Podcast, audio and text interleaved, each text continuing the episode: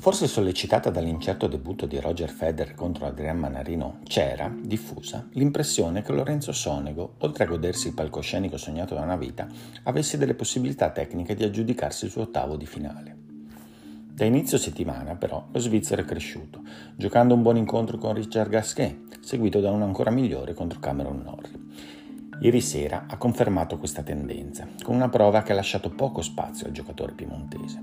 Rapido, molto incisivo al servizio, lucido e ispirato nel cercare ed esporre appena possibile l'esile rovescio in particolare nel passante dell'avversario, ha sempre avuto la partita sotto controllo, nonostante un primo set nel punteggio equilibrato. Non ha avuto problemi nemmeno Matteo Berrettini, in completo controllo contro Ilya Ivashka, avversario poco prestigioso ma insidioso, neutralizzato con tre precroci break in apertura di ognuno dei tre set necessari a risolvere la faccenda. Nei quarti di finale troverà Felix Auger-Aliassime che, scampato un paio di giorni fa al ciclone Girgios, ieri, dopo l'interruzione per la chiusura del tetto, ad inizio quinto set, ha ripreso in mano una partita giocata molto bene nel suo inizio e poi sfuggitagli di mano, grazie alla crescita improvvisa, ma provvisoria, di Alexander Zverev. Anche l'altro canadese, Denis Shapovalov, ha raggiunto i quarti di finale con una di quelle prestazioni che da sempre ammaliano e illudono orde di ingenui appassionati. Dopo Andy Murray ha dominato anche Battista Gut, semifinalista nel 2019, e mercoledì incontrerà Karen Kachanov, scampato contro Sebastian Corda ad un quinto set tra i più bizzarri che si ricordino, costellato da occasioni smarrite e servizi persi.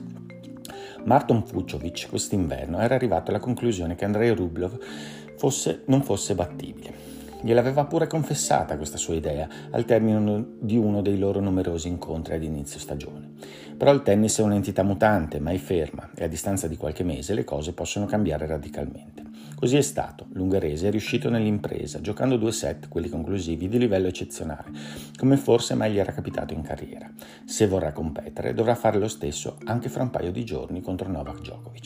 Ashley Barty e Barbara Krejcikova sono due delle ultime tre vincitrici del torneo più prestigioso al mondo su terra rossa, ma curiosamente il loro gioco, per certi versi simile, sembra disegnato per esprimersi al meglio sui prati. Ieri si sono affrontate e a vincere è stata l'australiana, che ha fatto pesare la maggiore potenza del servizio e sul lato del dritto.